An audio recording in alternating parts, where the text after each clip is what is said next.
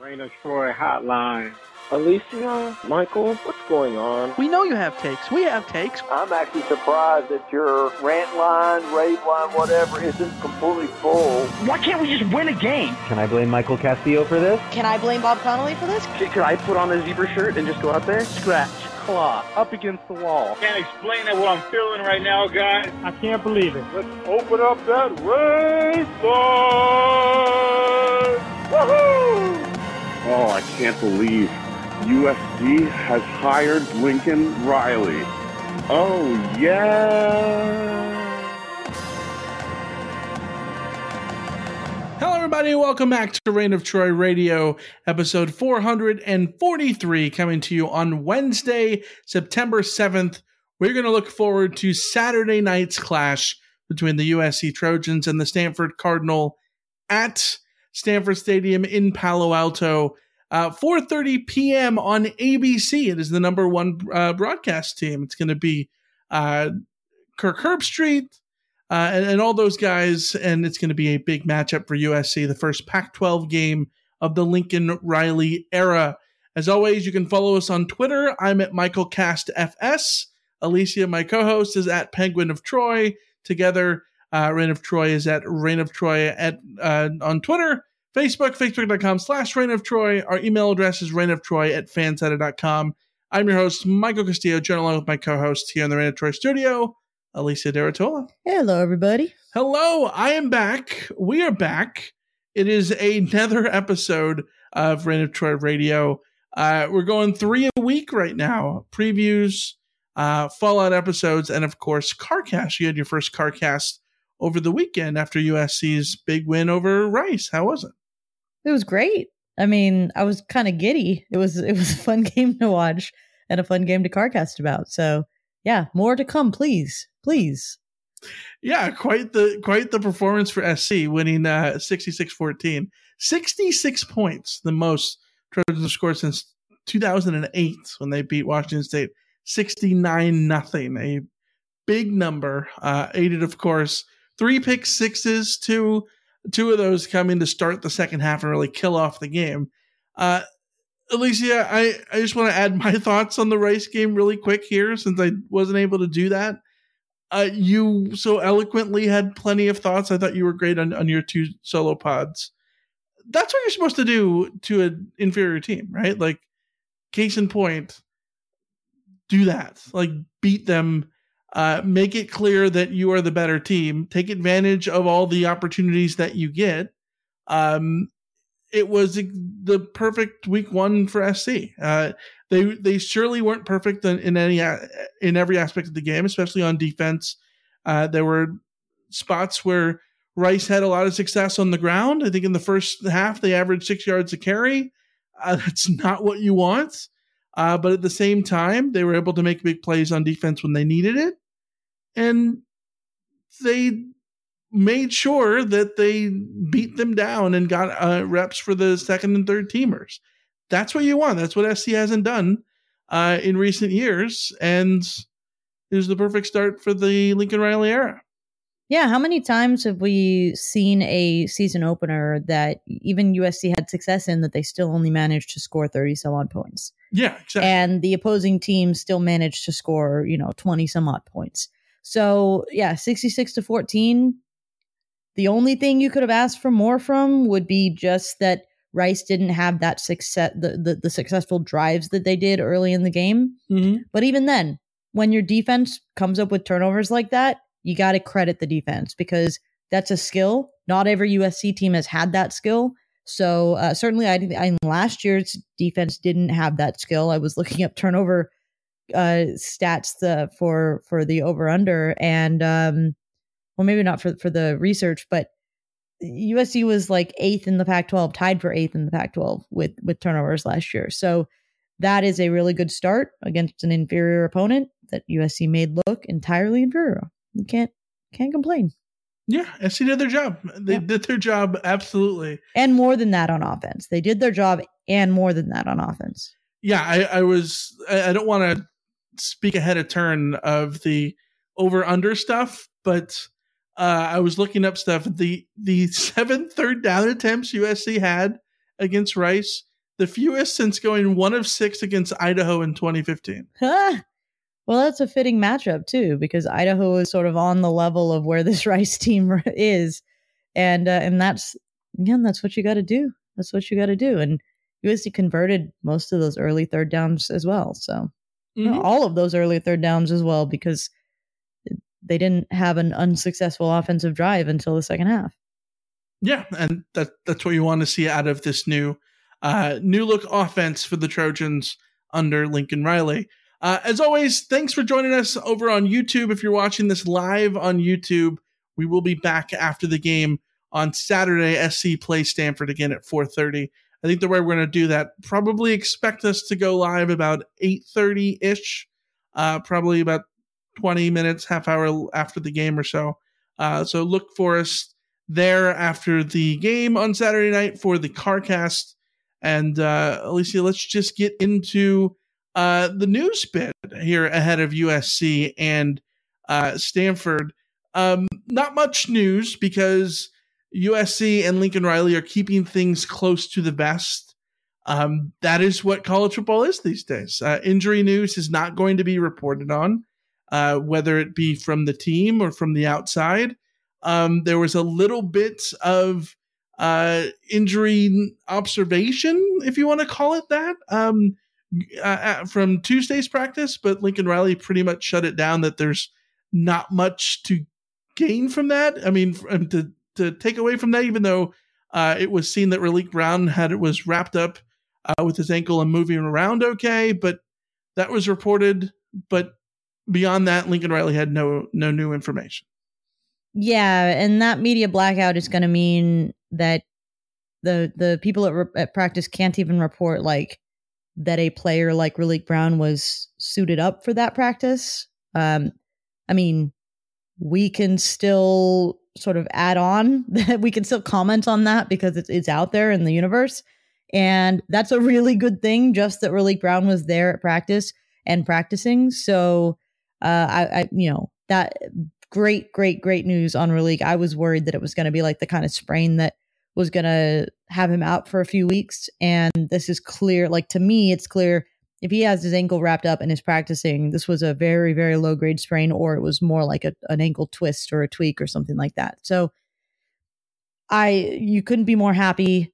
I would prefer that USC not need to use Raleek Brown a ton against Stanford. If you can protect him physically, in that game, then that's great. But he is a weapon, and if you need him to have him available against Stanford, theoretically, is a huge plus. Yeah, Raleek was a huge, uh, you know, piece of the of the game on Saturday against Rice.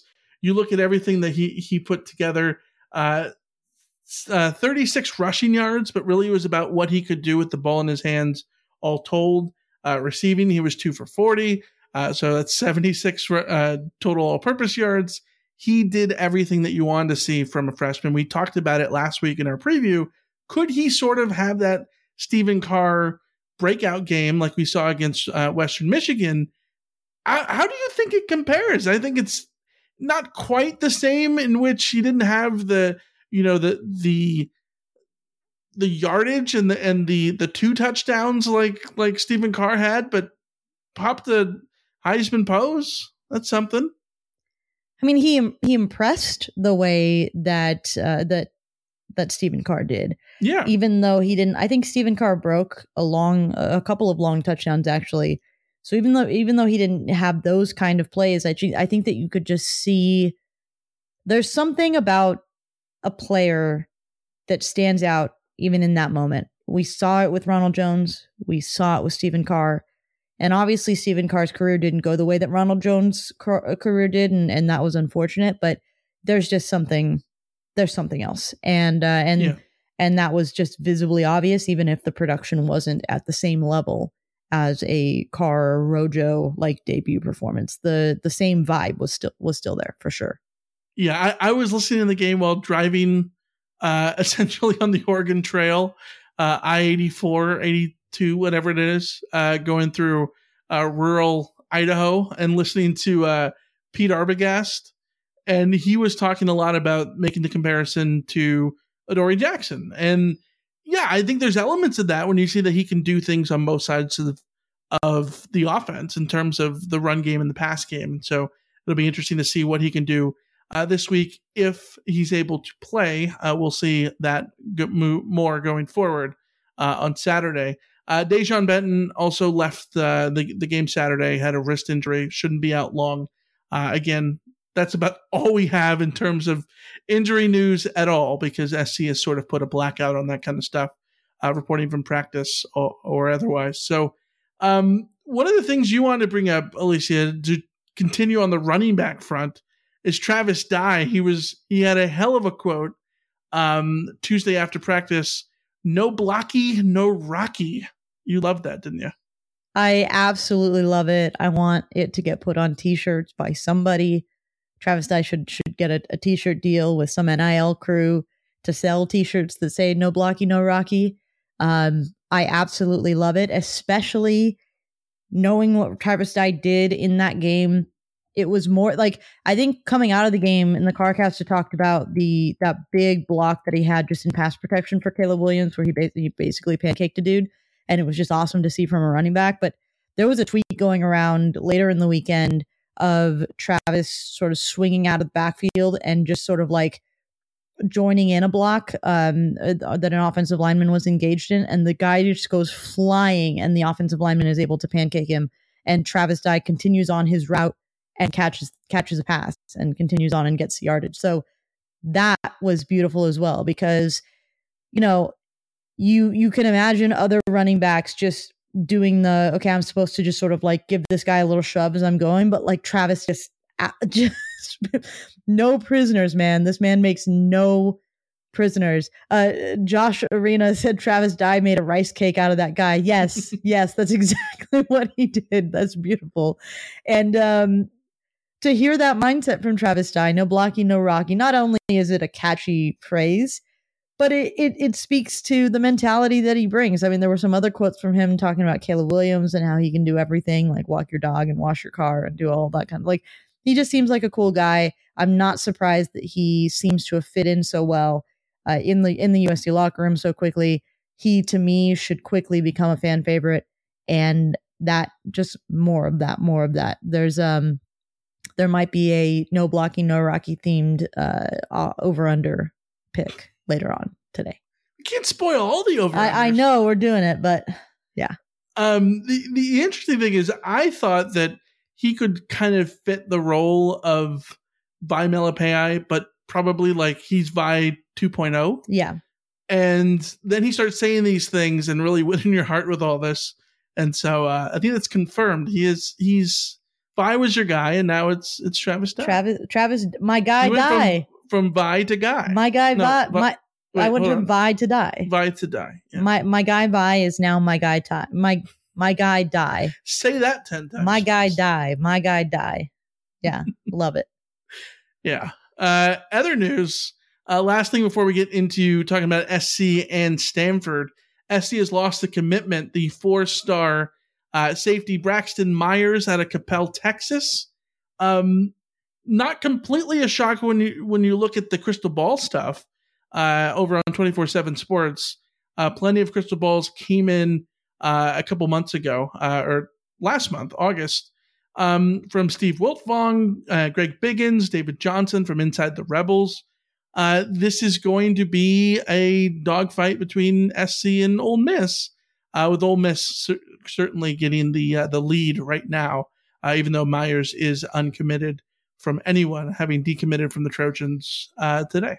Your thoughts? this is a prime example of why commitments early on in the cycle are good, but they don't necessarily mean too much because there's just so much ground to cover for everybody in the recruiting game. USC could end up getting him back, but also USC could lose him to Ole Miss for a million reasons. And that's just the way that recruiting goes, particularly that'll be highlighted in the NIL era uh, but also when you're dealing with a situation where not only do recruits change their minds or get different feelings from different programs one way or the other, coaching staffs change their minds, start recruiting one guy over the other. Um, families can put pressure on one way or the other. Uh, there's there's just so much that goes on until a guy signs. You, you can't really count those chickens. Yeah, we will see. Plenty of time uh, until signing day, which is December, uh, and then obviously February after that. Uh, Alicia, let's start talking about Saturday's game, 4:30, uh, USC and Stanford. It is the rivalry renewed after a year off uh, from COVID uh, last year, and then, or sorry, two years ago, and then SC played uh, Stanford last year to no avail. Yeah, I wanted to forget about that game too, Michael. no, mo- mostly I was thinking like this is the first time SC's been up at the farm in four years. That's yeah, crazy. It's been like, a while. It's, yeah. it's unheard of in this rivalry. SC has not been uh, up to Palo Alto since uh, 2018 when JT Daniels was the quarterback. Uh, it's been a really long time. Um, and Stanford is a team who struggled mightily last year. They went three and nine, very not good. However, they had a couple of big wins, one over SC that ultimately was the end of the Clay Helton era, and then a win over the Oregon Ducks. What is it with with David Shaw getting these wins in big games? I saw I saw a um a comment in here over on on YouTube from from Donnell Smith that said uh, that that Michael thinks high highly of, of Stanford, and and and nobody knows why. And I don't think highly of Stanford. I think high of David Shaw's ability to win games he has no business winning. And so in our game preview or our season preview, I picked Stanford to beat USC. And I think this these next 20, 30 minutes are going to be a you know exercise in trying to figure out will I continue with that prediction after week one? I don't know at this point. Um, you look at it, SC beats Rice 66 14. Stanford has a drubbing of Colgate. And Rice and Colgate, two things that when you think about them, you don't think about college football. So true. Yeah.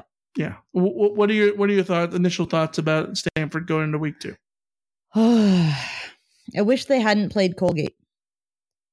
Like, now they could have played Northwestern at Northwestern, and we would then be underestimating them as usual. But I just wish it wasn't Colgate because we can't get a sense of where this team really is. And last year they were very bad. They were very bad, but they beat USC handily. So again, it's it's it's I think that's the biggest issue with with evaluating the Stanford team. They weren't good last year. They return a lot of the guys from last year. Theoretically, you get better, but this isn't EA Sports. You don't get experience points that automatically make you better just because you're returning for another year. So it's it's just very difficult to say anything about what Stanford will be this year. I mean, it's difficult to to speak on USC and and what the Rice game meant, but even less, even less so because at least USC had a trillion transfers and you can point specifically to coaching changes and and transfers yeah. that really are going to impact the way that the team the tr- team trajectory goes. With Stanford, they have a couple transfers that could make a difference, but they also had guys transfer out that are very important that were very important to them last year, even though they like the team was was not good at all. So it's difficult. I would rather not play Stanford in week two for this exact reason, but this is why USC plays Stanford in week two, and this is why it's always a difficult matchup for us to evaluate. Yeah, I, I think there's a different team that plays SC in Oregon from Stanford versus any other Stanford team. Um, yeah, Stanford against UCLA, the same thing. Stanford has this There's just on the something. Bruins. There's just Uh, something. I, I don't know what it is, but those three teams, David Shaw just has this ability to continuously get the best of. Um, and part of it for USC has been poor coaching, right? Like SC has been poorly coached. Um, I don't know that you can say that about Oregon uh, over the last decade. Um, you know, some years better than not, what what not, and and plenty of criticisms about you know Cristobal and, and, and all that, but th- there were proven teams uh, that that Oregon has had, and Stanford has somehow beaten them. Uh, and SC, when you least expect it, uh, to lose to Stanford, S- Stanford sort of does it. Uh, one of the stats I wanted to pull up, and I'm kicking myself I didn't pull up before this game, is Stanford as an underdog against SC and Oregon the last you know decade, I want to say that they have a winning record. Seriously. Like that's why all of anything that I say is clouded strictly in that. It has nothing to do with my faith in Stanford as a football team in 2022 because I don't I don't have faith in in Stanford. They were 3 and 9 last year. Um they I'm not going to say that they struggled against Colgate. It's Colgate, it's week 1, it's whatever. Um but that was a game in which they they led the game 28-10 in the third quarter and I don't think that's not, not overly great. impressive against Colgate. Like yeah. This isn't the Colgate of the 1930s, you know, that was winning national championships. So I don't know. Uh, let, us talk about the Stanford offense and what happens with them when they have the ball going up, up against USC's defense. Uh, of course, led by quarterback Tanner McKee and a Corona Centennial. Uh, the uh, he had the two years off to take a Mormon mission. He is back. It feels like he's been at Stanford forever, but this is only year three for him. Uh, preseason All Pac 12 honorable mention. Uh, last year was a big year for him 2,300 yards through the air, 15 TDs, seven uh, interceptions as he really solidified the, the starting job uh, for Stanford at quarterback. Uh, this is not the Stanford of old. They are not a pound it running football team that's going to run power over and over and over again. And this is why I think there's been a lot of talk about how Rice and Stanford had a lot of comparables. Rice, run uh, coached by Mike Bloomgren, the former Stanford um, assistant under David Shaw. He's the one who coined intellectual brutality, um, which is a mindset that Stanford continues to this day. However, Stanford over the last like four or five years has really essentially developed into an air raid team. Uh, maybe not air raid team in the certain in the sense of like a, a David, I mean a um a Mike Leach air raid, but like a David Shaw air raid of this is going to be a pass heavy pro attack um, in which they're going to want to throw the football a lot. We saw it back when they had KJ Costello throw into JJ Arcega-Whiteside. This is a pass focused team. They are not the running focused team. So I would take away everything you think of as Rice as a precursor to this and take that out of the, out of it. This is the team who against Colgate last week, a team in which they could have probably run the ball on every play and still won the game, threw the ball most of the time. Yeah, and and that's something that we have to continue to remember is Stanford has transitioned away from their sort of traditional uh, David David Shaw and, and even going back to Harbaugh uh, what the, the way that they approach things. The offense has changed and even the defense has changed formationally. So that's another element of the unknown is how how will they come into this and and does that bode poorly for USC when the secondary was the area that felt the most vulnerable against Rice and obviously they got the interceptions but Tanner McKee is a significantly better quarterback than either of, of Rice's quarterbacks.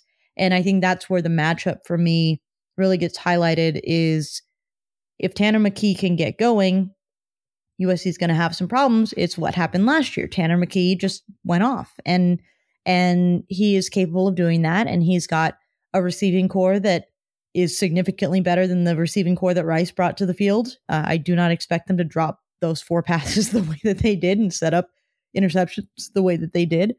Uh, so it'll just be much more of a challenge for this USC defense and a secondary that is still very much trying to get themselves together. And I think that when we talk about USC being vulnerable to Stanford, that's what we're talking about. Now, on the flip side, statistically, Stanford's passing offense wasn't that great last year, no. except for when they played USC. Yeah, so they were world class in in that game. Yeah, yeah. So you know, it, it, let's go through some of these numbers. 113th is all last year's numbers because if you look at the stats for this year, it just includes the Colgate game, and we're not paying attention to that. Yeah. So 2021 offensive stats 113th in scoring offense, 20.4 points per game, 122nd in total offense, 101st in yards per play, 126th in rushing offense, 117th in rushing yards per carry. That's 3.21 rushing yards per carry. 81st in passing offense, so that was their strength to be sure, but still 81st and mm-hmm. 82nd in passer rating. which really is a reflection of the way that Tanner McKee had a very strong first half of the season, and then things just went very wrong for him. Yeah. Uh, and the, he did miss two games. Uh, so you know things obviously didn't go super great for for them at the, the second half of the season, but he really fell off a cliff in the second half of the season, and that hurt a lot of these numbers. So more things to take into account. There's some Jekyll and Hyde going on with this Stanford team as well, as as obviously evidenced by being able to beat USC and Oregon, but losing to everybody else. Yeah, and, and to me, it's not that they beat SC last year; it's the way It's the that way they beat- did it, The, yeah. the way they beat SC last year. You Yeah. know, SC got drubbed by three straight teams at home Yeah, In a, in identical ways. in identical ways. But Oregon, I think we both agree, Oregon State and Utah are good football teams. Yeah. Utah especially. Stanford not so much last year. So No. like, why were they able to to drub SC in, in the same way, and particularly through through the air, where you know Oregon State and Utah kind of did it on the ground. So uh, kind of a different way in that sense, but s- still got the same production out of it. And you know, you, you talk about Tanner McKee kind of falling off in the second half. The, the interesting thing is you look at his numbers. Even when he was good, Stanford was struggling last year. well, Uh, you look at the, the Notre Dame loss. I, I'm just going to read off some stats to you and then tell me what do you think a score would be in which a quarterback had these numbers? 20 of 25, 80, 80% completion percentage, uh, a touchdown, no picks, and a passer rating of 150.99. What, what, what do you think the uh, 172 yards uh, of, pa- of passing yards? What, what do you think the score would be in that game if that was one team's um, quarterback numbers? You'd think it would be low. You- I mean, you- there's some efficiency there, but that's not enough yardage to have been moving It's not enough yardage, but you would think that maybe it's a close game, Yeah, right? low low no, scoring. They, they lost 45 14 in that game. Yeesh. So Yeah. even when Tanner McKee was on, they just still weren't doing anything. yes. Um, Well, why is that's that? That's a problem? Why is that? Because they weren't able to run the ball either. Because they can't. They couldn't run the ball and they couldn't protect McKee. They were 11th in sacks allowed Right. last year. So the offensive line, which returns all five starters, by the way, was like the worst Stanford offensive line that there's ever been. It's certainly in this era of Stanford, which is again one of those interesting questions. They returned all five starters. Is that a good thing for them if those starters were bad last year? That is the question. Um, this is why I think so much of this game comes down to the matchup in the um, in the trenches, in the sense that we've we already know that if Tanner McKee has pressure on him, he gets in trouble. If he doesn't, he can he can tear you up. Well, Yeah. guess what happened? SC got Against Stanford. on. Uh, well, they, They didn't get how pressure on him last year. How many sacks did they have against Stanford? None. SC Zero. couldn't get a sack until like week eight last year. Yes. So and I then mean, you look at the Rice game. Um, and again, I am throwing out the Colgate game, and I think that Yeah. for a lot of ways you can throw out the Rice game too. Um, I, I'm not going to sit here and uh, split hairs between Rice and Colgate. Yeah. Uh, but at the same time, you look at the Rice game and what SC did on defense. It was about the pressure and the the the, the four interceptions that they got uh, in that game. It so many of those came from pressure, right? They weren't necessarily clean plays in which a defender made a great play uh, in, that jumped out of nowhere and and and snatched the ball from the receiver. No, they were plays that ended up breaking down because of the pressure. There was a tip tip ball because a, a, a pass was forced. Wiley Green forced to throw against his body and uh, on fourth down. Like those were the kind of things that you ended up seeing in this game in, in that game last week. And those are the things that you're going to want to do to Tanner McKee this week. It's it's going to be a huge, huge game for the likes of Tuli Tuipulotu, Korey Foreman, Romello Mhm. Height, Nick Figueroa. USC needs these guys to show up Yeah. consistently. If that happens, if USC is getting consistent pressure, I think USC rolls in this game. If that doesn't happen, then this could end up being something akin to a shootout because the matchup to watch is absolutely what goes on with the offensive line. Stanford has playmakers. You, I like the look of EJ Smith. He looks like he has breakaway ability. Tanner McKee, he we've seen what he can do when he's comfortable. They have Elijah Higgins, uh, who was a preseason All Pac 12 uh, honorable mention. Michael Wilson is back. He uh, was only able to play four games last year. Their leading receiver from Two last TDs year, last week. two TDs against Colgate. Again, it's Colgate. it's but- Colgate, but still two TDs say that they're targeting him, right? right. And then tight end Benjamin Yurosek, who was the leading receiver for them last year and is preseason All Pac 12 second teamer, uh, is back as well. So a lot of the weapons are back.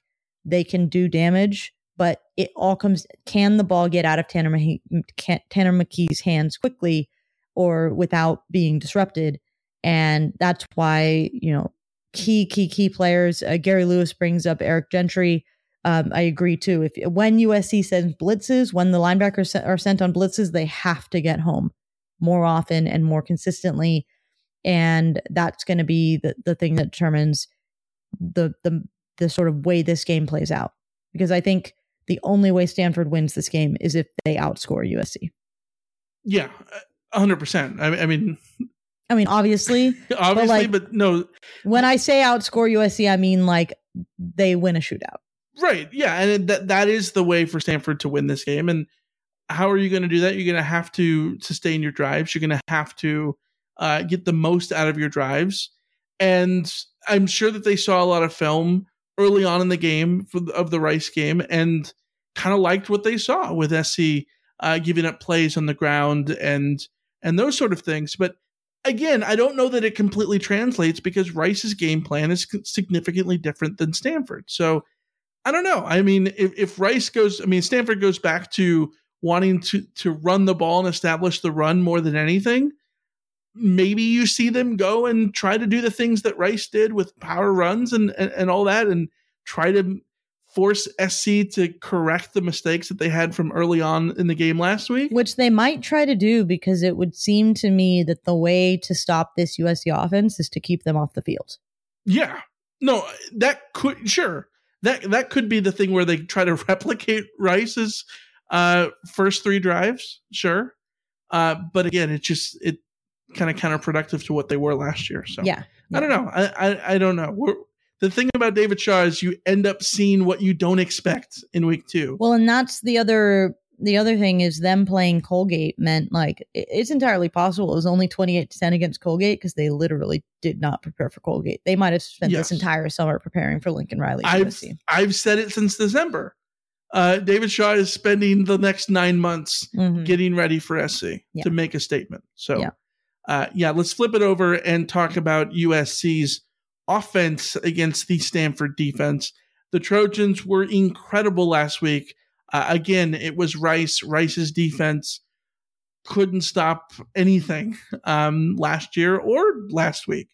Um, and SC made him pay. Um, didn't have necessarily the, the total yardage output that you would have liked, but that was helped by four interceptions and a bunch of short fields, uh, including three pick sixes in which they didn't have to score on offense themselves.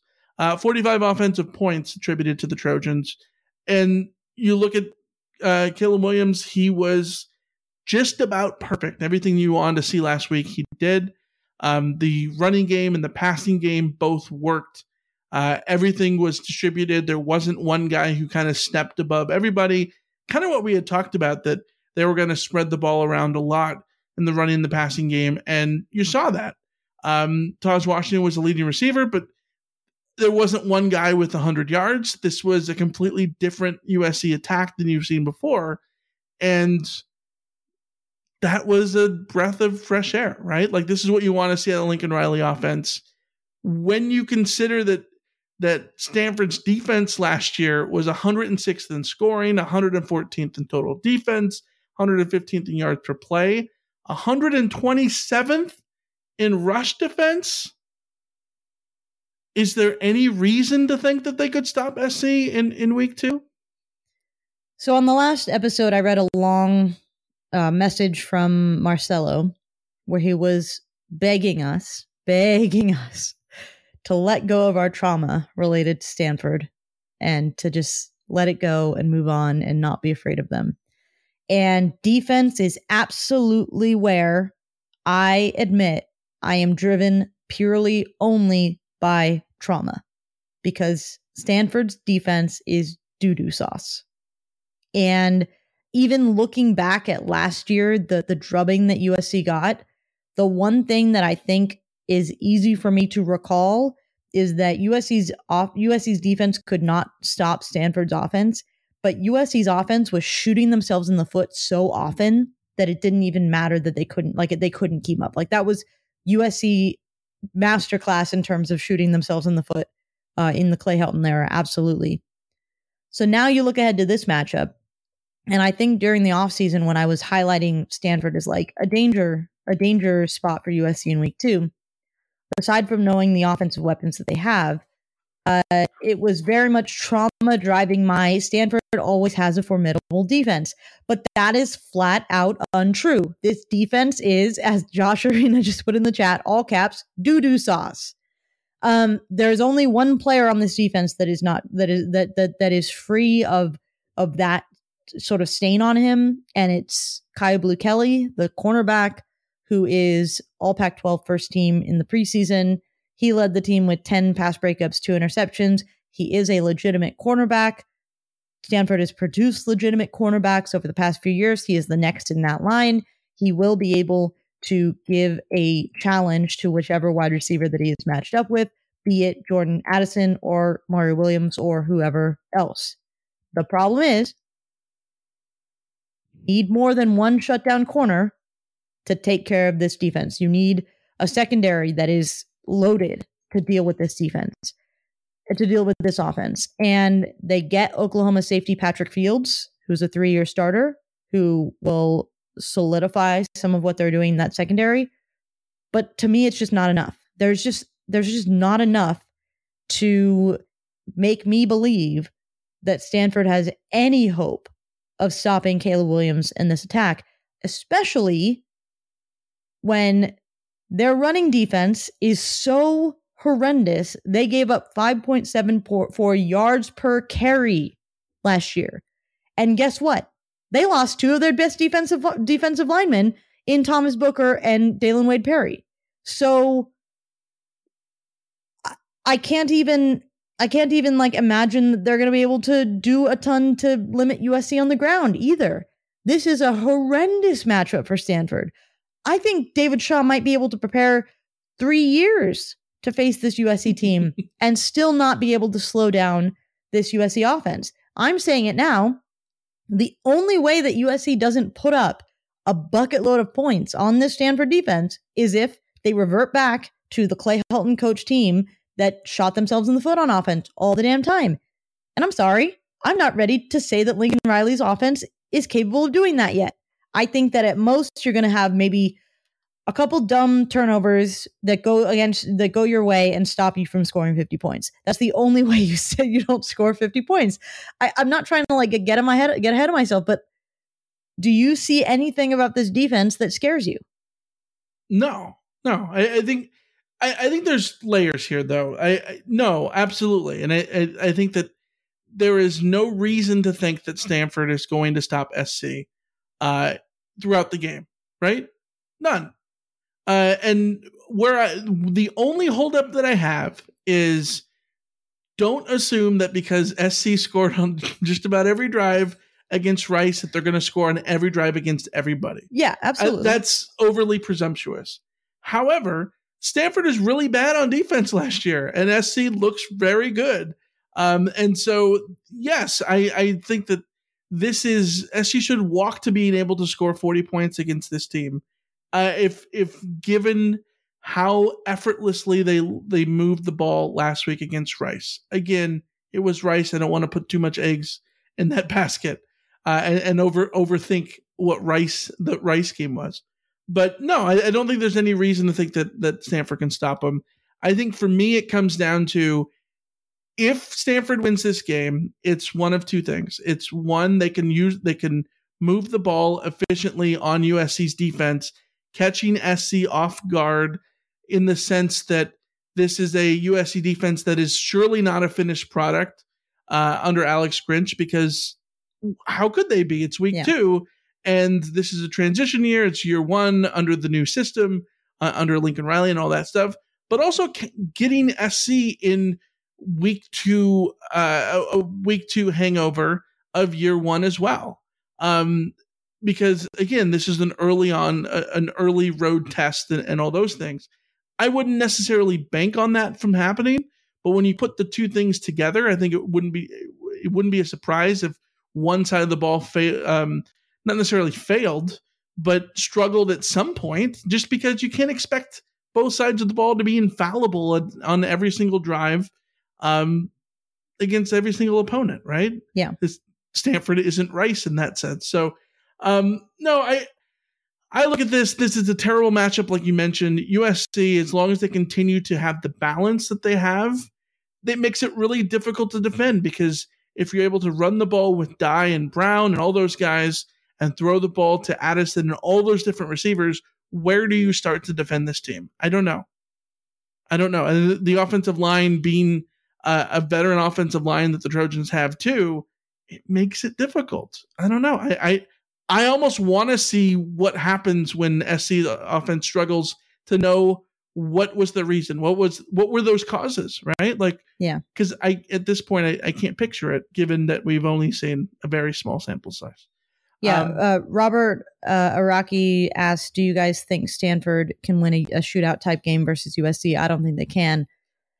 I think Well, if if they win this game, it has to be a it, shootout. it, it well, but it is very particular kind of shootout. It's not a fifty-five to fifty-six shootout. It's a sort of thirty-four to thirty-five situation where their offense has dominated time of possession, so that they've limited the possessions that USC's offense will have Mhm. and then USC's offense um, has some costly turnovers. I I feel like if if you told me that Stanford beat USC and there wasn't a defensive touchdown or a spe- and or special teams touchdown involved in that, then I think that um, that is that would be the only way it would be believable to me. I think that you have you have to have a situation where just something goes terribly wrong. See what happened at the end of LSU Florida State. A muffed punt, a very stupid pitch at the goal line, something like that that just makes things go wrong for you. And that's the only reason that Stanford stays in this, and then they get, you know, they get lucky at some point. So limit USC's offensive touches and get very lucky or, or generate something. But like even like I, I wrote down here, the great equalizer could it, here could be turnovers. But Yeah. Stanford was 11th in turnovers gained in the Pac-12 last year. They only had nine all season. USC was eighth in the Pac-12 in turnovers last year, turnovers gained, which is not good. But they had 10 more than Stanford did. So uh, I mean, it, It's a big it's, difference. It's a big difference. Like it would, when, it would when both neither team played in a bowl game. yeah, it would be an incredible turnaround for Stanford to produce the kind of turnovers that they need, which leads me to say again, special teams is the great equalizer then. And Yeah. we don't know what what USC special teams is going to look like this year. So if you told me uh, what does it take for Stanford to win this game, things have to go real wrong for USC on special teams and Caleb Williams will not have the ball in his in his hands as often as as he needs to. All right, let's go to over under and play our favorite game of over under. Alicia, you know the only good thing about football season being over? There's literally nothing good about the football season being over. It's just an endless wait until the fall. See, that's where you're wrong. It's tournament season. The best way to take your mind off the endless wait. That is true. I may not want to watch the men play, but the USC women are pretty awesome. Exactly, but it's not just SC. There's high stake basketball moments all over the country. But you know what? They get even better with prize picks. So you're saying the only thing better than watching Juju Watkins is taking the more on Juju Watkins. Bingo! You can now turn your hoops knowledge and love of Juju Watkins into serious cash. Because you can now win up to 100 times your money on prize picks with as little as four correct picks. Turn 10 bucks into a thousand bucks with college basketball, NBA, and NHL entries. Best of all, Prize Picks lets you get on the action on more than 30 states across the country, including Texas, Georgia, and California. That sounds pretty good to me. Yeah, download the app today. Use the code Reign of Troy for a first deposit match up to $100. That's the Prize Picks app with the code Reign of Troy for the first deposit match of up to $100. Pick more. Pick less. It's that easy. So you're going over. I'm feeling bold. Give me that over. I'll go under. I got to take an under here. I got three unders to take. I'm going to do an under here. Alicia, let's start with you. What do you got? What's your first over under of the week? USC and Stanford. All right, this one sort of worked itself out really, really nicely uh, in terms of stats for picking this. I'm going 145.5 rushing yards for Stanford. It's a really nice choice because USC allowed 146 rushing yards to Rice. And last year, they gave up 141 rushing yards to Stanford. That was actually Stanford's second best rushing game of the season. They had 200 plus against Vanderbilt. Um, but USC's rush defense has not been great. There were clearly cracks against Rice. So is USC going to make Stanford look like the bad rushing team that they are? Or will uh, Stanford be able to move the ball on uh, on offense and, and on the ground? I am going to take the under here. Um, I, I, I wouldn't be surprised if Stanford had you know maybe a little smidge of success based on the Rice stuff. Uh, force USC to show that they've adapted and can cover power and all those things. Um, at the same point, uh, that's not what Stanford wants to do this year. That's not what Stanford wants to do last year or the year before. Um, they they want to throw the football uh, and get those backs involved in the passing game as well. So I think if Stanford um, has success, it's going to be through the air, and if Stanford doesn't have success, it's going to be because they can't run either. So yeah, this is this is a easy under pick for me. All right, what do you got? Uh, my first one over under 68 and a half rushing yards for USC quarterback Caleb Williams. He had 68 last week against Rice in week one. His career high is 88 against Texas last year, only on four carries. Uh, he's been in the 60s on several occasions. That's kind of his sweet spot. 60 against Western Carolina last year, 66 against TCU, 63 at Kansas, 67 against Iowa State, 68, of course, last week against Rice. 68 and a half is the line. Can he top that against Stanford? Uh, of the r- running quarterbacks that Stanford played last year, the only one to do it was Jayden Daniels, who had 76 yards. What do you got? I'm going to go with the under on that one. Um, that's Okay. a lot of rushing yards for a quarterback, even though he obviously Yeah. had that really nice total against Rice. I think he absolutely could get there if things just play out the way that uh, the way that they potentially could, where you know Stanford doesn't get great pressure, but they flush Caleb out of the the pocket, and then he just goes goes to town downfield. Uh, but but I think it's just more likely for it to be under and like you're looking at that sort of like 35 to 45 kind of range uh, for me to what I would expect from Caleb in any game this year. The fact that Jayden Daniels was the one that topped this and still not quite and still just slightly over 68 is to me a reflection of Jayden Daniels and how basically the only Yeah. the only thing he has in his locker is to run. Yeah, I mean DTR had 30 carries or 30 yards, but the other thing is sacks are involved in in this too. Yeah. So, Uh, and so that probably played a, a role Yeah. uh, for a lot of those guys last year. So uh, under is your pick, uh, which locks me into the over on Caleb Williams rushing yards. Uh, what's your next over under pick? All right, here it is. I got 1.5 Travis Dye, no blocky, no rocky moments. Uh, I would credit him with two no blocky, no rocky moments against Rice. The devastating pass block that uh, that he had uh, to to keep Caleb Williams clean, Mm-hmm. and then the the setting he basically assisted a pancake on a pass that he caught uh, as well. So I, I I think we all know what a no blocky no rocky moment looks like, and I'm setting it at 1.5. Do you think he can match his two from Rice or above? I, I kind of expect Travis Dye to get more run in week two because I think week one uh, was about getting everyone involved, and maybe I'm just assuming too much, but I, I feel like Dye is is running back one, um, and at that point he's going to get more of the the load in week two. Having said that, I think predicting more than uh, predicting two is a lot on, on one of these kind of things. So uh, give me one, uh, or give me the under, which would be under one and a half. Uh, no blocky, no rocky moments, just because even if you have a great block, I don't know that that becomes a no blocky, no rocky moment.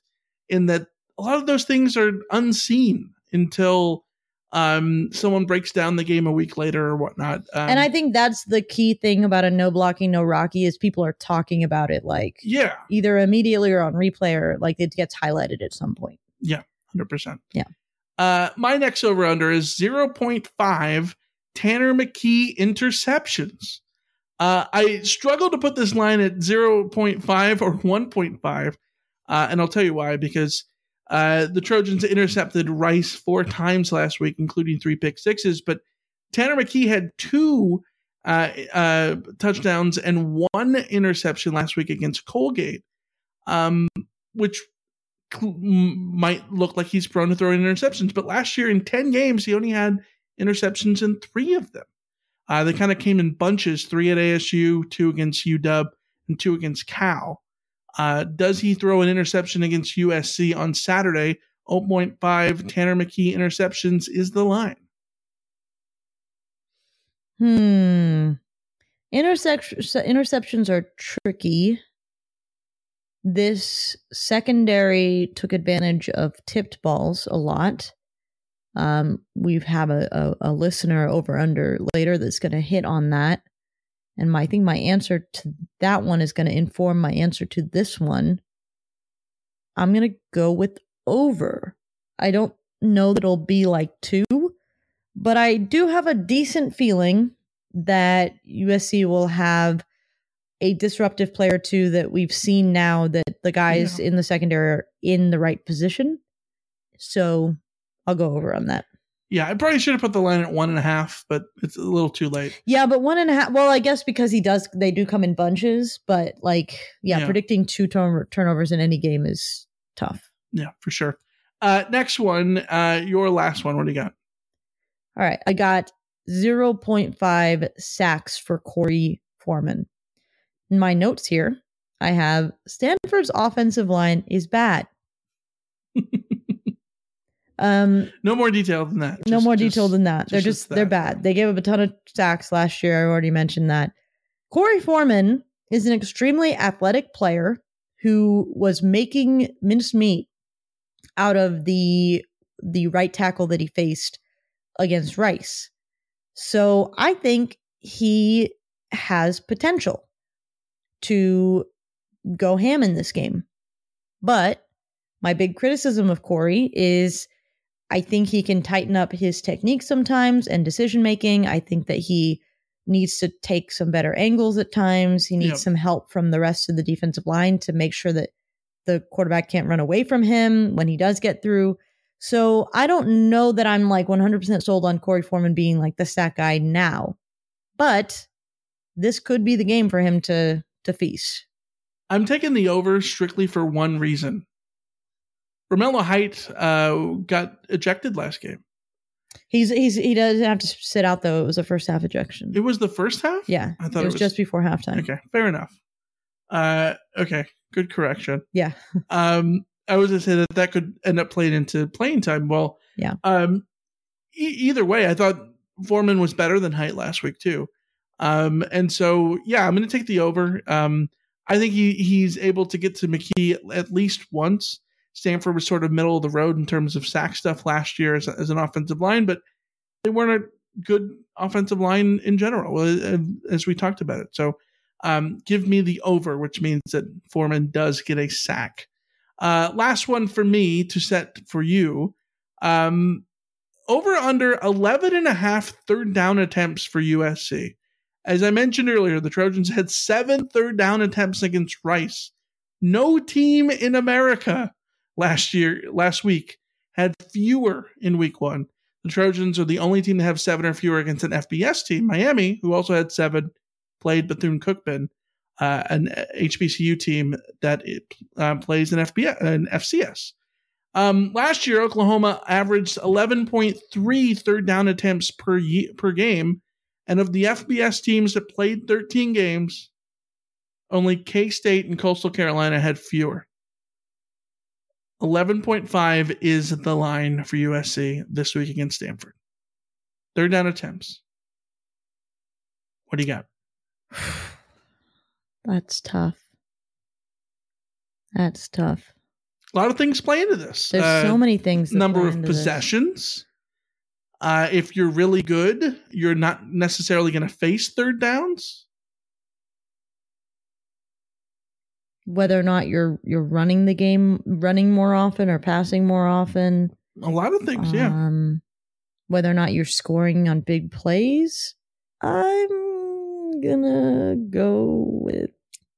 Uh, 11 and a half third down attempts. I'm gonna go. gotta. I'm gonna go over. Okay. Um, I think that the growing pains will come. Also, if there aren't growing pains and USC just blows them out, we're gonna see a fourth quarter with Miller Moss and backups in. They're more likely to end up with third down attempts that might boost this number up. So, like the starting offense could uh, end up with you know with eight, nine or so, and then you get a few third downs from late on in the game. So yeah, I'll go over. I, I'm very curious to see the outcome of this one uh, in particular. Yeah, I, uh, me, me too. I think it's going to be fascinating to see what all comes of it. Uh, last over under we got from Gary Lewis here in the chat on YouTube. One and a half passes batted down by USC middle linebacker Eric Gentry. What do you got? Yeah, so Gary didn't give a number. I decided to go with 1.5 on this because he said he was certain that Okay. Eric would get one, at least one. So I'm gonna set that line at if if we're confident that he's gonna get at least one, will he get two instead? Um, I am gonna go with over on this Wow, because okay. I think that would just be fun. So, what are you constituting a, pa- a pass batted down? Um, a- I mean, a, a pass. Uh, let's go with pass breakup. One where he gets his hand on a pass. I would say if he gets his hand. does it have to be noted as a pass breakup in the stat book? Because he had zero last week in, in the stat book. SC only had two as a team. Shane Lee had one, uh, and uh, Mekhi Blackmon had one. Because I'm going to take under because these things never get noted down. In Yeah, books. yeah. Okay, I, I think we default to stat book Okay. unless we clearly see it happen twice, and we both take a note. No, of, that- that's- that that's fair. happened twice, regardless of what the Yeah, you know. that, that- that is Yeah. fair. All right, uh, let's get to our game predictions. Uh, Alicia, uh, Bill Connolly's numbers, and again, our little weekly pretext of Bill Connolly's numbers have no idea what to do with USC. The, the, I, I swear, Bill Connolly, Connolly's numbers. I love SP Plus. I think it's a very valuable service, but I think Bill C would even tell you he has he he's mentioned that it, it this is not the year to use No. his numbers to talk about USC. Well, not yet, because eventually his numbers, his numbers. Used, I think it's usually by week seven. yeah. By week seven, Yeah. there is no more 2021 input in anymore. It's all 2022. So until week seven, I think you disregard SP Plus. No offense, Bill Connolly, we love you, but I think the numbers can't really speak to what is real here because Right. yeah, Yeah, because there's too much roster turnover and all that. Yeah. Uh, anyways, his numbers say SC 34 25 over the Stanford Cardinal. Uh, the Vegas line as of uh, today, when we put together this rundown, has the Trojans by eight. Alicia, what is your game prediction? I'm going with USC 40, Stanford 25. I think USC will break through for a couple. I'm sorry, Stanford will break through for a couple scores. I think EJ Smith will have a long touchdown. I think Tanner McKee will have a couple of, of nice big throws. But in the end, USC will not have an issue with this Stanford defense and win by a solid 15 point margin. And that's just because I think that there are bound to be one or two mistakes that just happen that stop them from scoring 50. Okay. Uh, you guys know I picked Stanford to beat USC in the preseason ranking. I mean preseason uh game uh predictions and all that. Um, in a vacuum, there is no reason to pick uh Stanford to beat SC. Would you say there's no football reason? I would say there's no football reason to say that Stanford should beat SC this week. Here's the argument. um, it's David Shaw. David Shaw does weird things against teams that he has no business winning against. Um, the SC teams in which Stanford has been heavy underdogs, he somehow gets wins. Yes, that's against Clay Helton. We can talk all day about that. You all know that. But he does it against Oregon too. And he's done it against UCLA. And he's done it against like other Washington. He's had upset wins against like he does this all the time. And it makes no sense because Stanford has been terrible in just about any other game. For some reason, in the big games, Stanford comes up to play. You combine this with it's week two of year one. There is a lot of things that that is new. I think that as good as SC looked last week against Rice, it's still a new operation. Things are still in progress. The defense, uh, as you saw last week, not a finished product. Um, they got four picks and they they made the most of a really bad team, and you'd love to see that. And that says everything about what this team has not done in the past. Um, but there's it's still a not finished product, and that's okay. It's year one and it's week one. That's what it was supposed to be. Um, and you look at what Oklahoma has done in early season tests of late. Oklahoma's had plenty of early season tests of late. Last year, week three against Nebraska, they won 23 16. A Nebraska team that was garbage. They near they won by a touchdown. A week later, a West Virginia team that's not very good, they won 16 13 at home.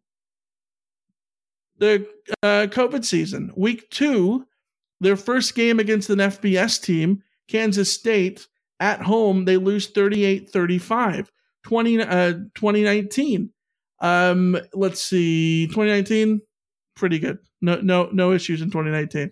2018, uh, week three at Iowa State, they they win 20, uh, 37 27. Uh, they needed uh, OT to play Army in in September at home. Like what I'm saying is, to me, Oklahoma progresses under Lincoln Riley as the season goes on. I think that's the normal thing to do. Uh, and I, the re- realistically, I'm not going to look like an idiot and go back on my prediction from a week ago. uh, Stanford 43, SC. St- Stanford 45, SC 43. Again, no football reason and any other thing. I'm picking SC to win here. See, um, I, I just, I, I'm locked in. I can't go back and look like an. You're overthinking it. You're trying to make fine. yourself not look like like an idiot by making a pick that makes you look like an idiot. No, I get that. I, Okay. no, I'm aware of this. As others have pointed out in the chat, I get where you're coming from, but, but, but, but, but, there's a huge but here. That Nebraska game, the West Virginia game, the games early on in the season where they struggled against They didn't have a set quarterback. Caleb Williams was not playing. He did not play in those games. Caleb Williams losses. And and Kansas State another 6-point win. Only one pass for Caleb Williams. Yeah. Caleb Williams losses in 2021 were to number 5 Baylor on the road and to number 7 Oklahoma State on the road. Yeah. So I think it's a Baylor was 13 at the time, but yes. yeah. I think it's a, a I think it is a whole new ball game with Caleb Williams. I agree. I think he's different. I think he's built different and I just I just don't see Stanford being able to um being able to put up 45 points. I just don't see it. Yeah. I mean, realistically, I, I, I agree. You know this.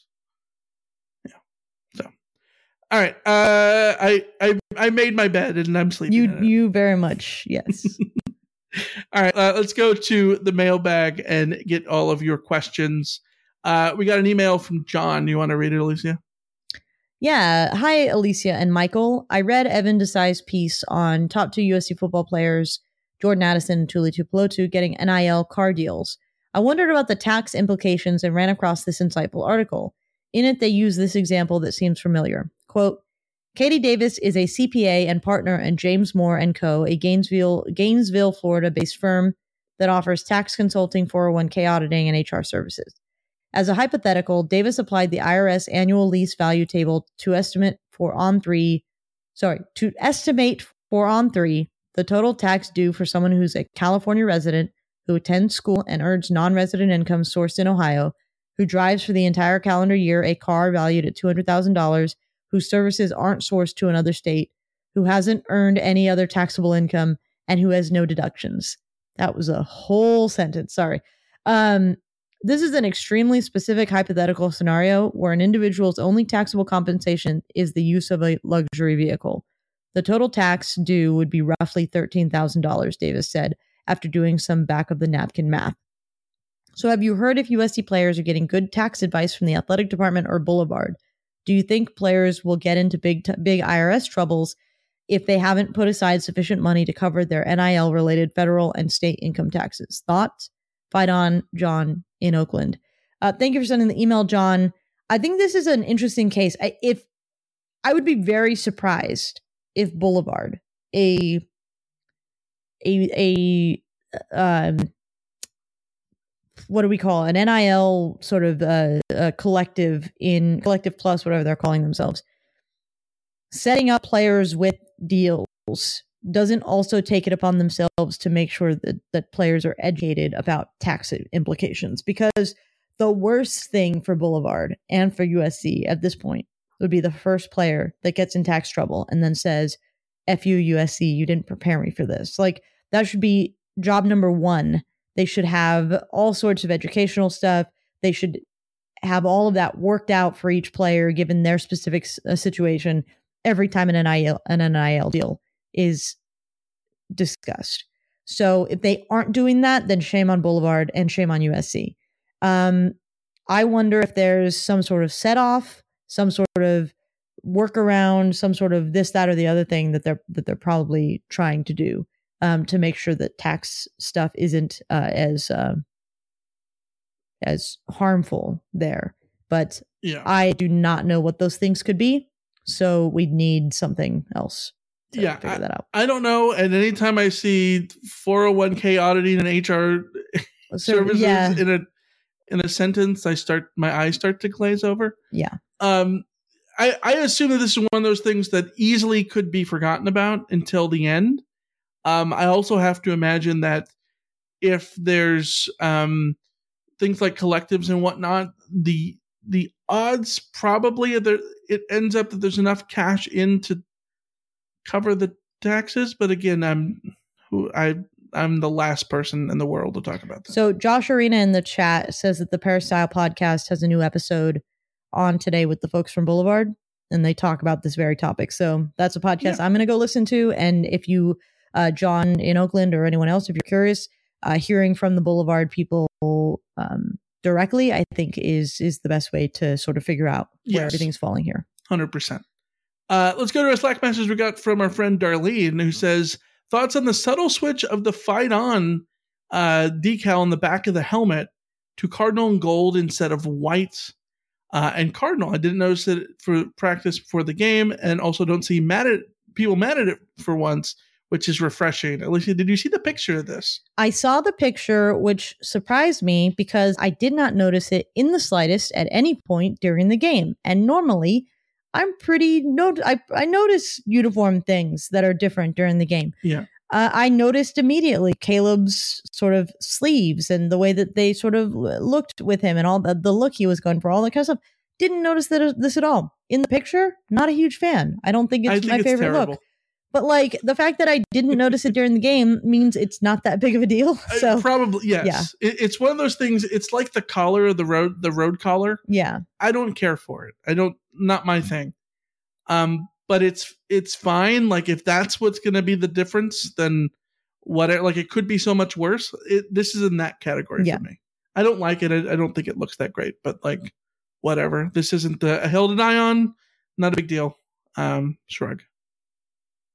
Yeah, but eh, thank you for the message, Darlene. Yeah, absolutely. Let's go rapid fire on the YouTube questions, and then we'll wrap this thing up. Josh says, uh, Ryan Abraham, the Peristyle Podcast, says the quote, Stanford is but, what say you? Uh, is he high for all of his food analogies, or maybe is he onto something? Uh, I mean, Alicia, you had a similar thing to say about Stanford in this game, in, in this pod. They're doo doo sauce. Um, the thing here, though, is that Stanford can be butt, Stanford can be doo doo sauce, and they can still beat USC in a very sort of specific scenario that is within the realm of possibility, even if it isn't the most likely. So, yeah. Uh, Donnell Smith says, question if Lincoln Riley was still coaching Oklahoma and they played Stanford, would you still pick Stanford to win? No, because to me this is all situational based. And if Lincoln Riley was still at Oklahoma, he'd be in what year six at Oklahoma, and uh, Stanford doesn't do these things out of conference.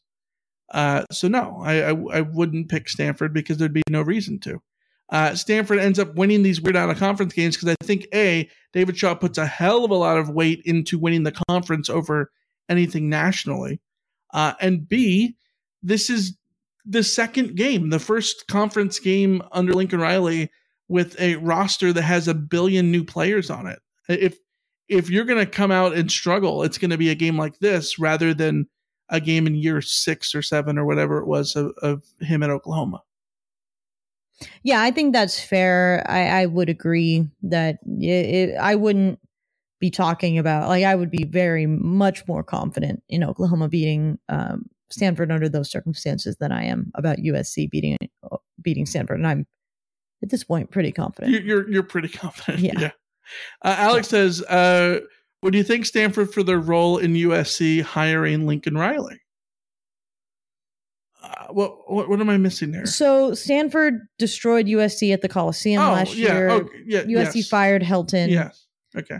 Um, I won't give Stanford too much credit for that because I think Helton was um not long for this world as a coach at USC, and I think that Lincoln Riley was clearly the target. So whether they hired Helton in week two or three or four or five or nine, I think that USC still ends up with Lincoln Riley. You know, this is um, a conversation for another day, but I'm to the point where I don't think that firing Clay Helton in week two mattered. It didn't. Because A, I think Clay was always going to get fired last year, no matter what happened. Yeah. Um, but on top of that, I don't think that getting the head start to work on Lincoln Riley, I, I don't know that that that ultimately ma- mattered. I mean, maybe. I, I I guess how willing were they to get the start on Lincoln Riley? I, I guess what I'm saying is Helton was still the coach. I think that they I think they could have still gotten Lincoln Riley if they would have fired him after the Notre like, Dame game. Like if they fire Helton on a Thursday and, or on a Monday, and then that Sunday, the next Sunday, six days later, got Lincoln Riley. Like I think that's possible, but I think they clearly had to do groundwork. And the question would be, how willing were they to do groundwork when Helton was still employed? That's my yeah. only question, but we don't have that answer because we can't speak yeah. to the people. That everyone involved in that would tell you that there was no groundwork done. So, right, you know. Uh, let's go to a question to from Richard.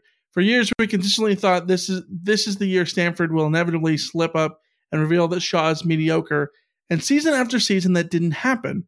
And I think that sort of conditioned us into thinking Stanford will exceed expectations and Shaw is great. But now it's pretty clear that they have sustained a downturn. At what point does Stanford move on from from David Shaw?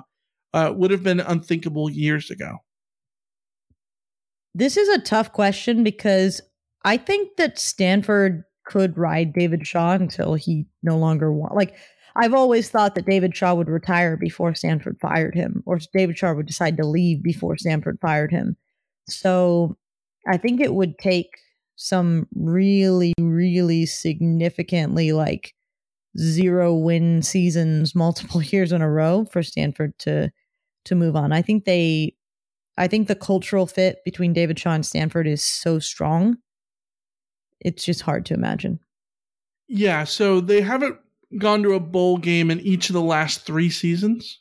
Um I think what it would take is back to like two or three really bad seasons and we haven't seen that yet uh, because I yeah I I think that David Shaw could could ride this thing out forever. Um, 2019 he was four and eight. 2020 the COVID season he was four and two. Well, that's that's more than good enough in the COVID season. That's good, right? That's yeah. a winning record, four and two. Uh, last year three and nine. So if he comes back this year and is six and six, then they're happy. I think they're fine. They're they're they. He needs it he resets needs, everything. He needs like an eight win season every three or four years, and I do not think they will fire him. Yes, uh, because we have to understand the the overall expectations for what Stanford football is, and I think it's going to a bowl game every other year. Mm-hmm. and winning a Pac 12 championship once every 15. Yeah. And David Shaw, I think, can get you that no matter what. I mean, I guess the question is is there any point at which Stanford feels like they can upgrade on David Shaw? And I'm not sure that answer that that Stanford ever comes to the answer that they can. Yeah, hundred uh, percent. Last question uh, comes from Josh. Since Stanford played Colgate, do you think the farm will be as fully prepared to face this SC squad uh, like they would have if they played a P5 team in Week One? I mean, I guess there's a reality where they are overconfident having blown out Colgate, but there's also my firm belief that they have spent the last, like you said, nine months preparing for USC. So, yeah, did they even need to play a Power Five team? Yeah, I, I don't know. I think I think they are putting all their eggs in the basket of this game, just like we've seen them do year after year. Uh, even when they played Northwestern, what was it last year? They played Northwestern, or two years, whenever it was. Yeah, uh, and they, yeah, it, it's always this is this is the one uh, that David Shaw prepares for. So we will see it Saturday night, uh, 4:30 p.m. Uh, over on the ABC. Uh, uh, Kirk uh, Herbstreit and Chris Fowler on the call, uh, the big team from ABC. So that's exciting. Uh, USC and Stanford. And then right after the game, we'll be over here on the YouTube with a live CarCast giving you our thoughts uh, after the game USC and Stanford. So uh, until then, as always, you can follow us on Twitter. Uh, Alicia on Twitter is at Penguin of Troy. I'm at Michael Cast FS. Yeah, that's right. Um, and uh, you can follow the show on Twitter at Reign of Troy. Uh, on on Twitter, Facebook, facebook.com slash Reign of Troy. Email address, Reign of Troy at fansided.com. Last little note meant to mention uh, our phone number t- um, is offline. And Yeah. we, we've had a mishap and we're trying to get it back online. So before we tell you a new phone number, we're just not going to say the phone number for right now. Yeah. We're trying to get that online, and hopefully we can get it online uh, uh, by game day, and then be able to tweet it out on on socials. We'll we'll either either have the old phone number back or we will have to share a new phone number with you. Yes. And Michael and I will be very, very sad about that because we like that phone number. Yes. But uh, we'll have to figure that out. yeah. So uh, until then, see ya. See ya. See ya.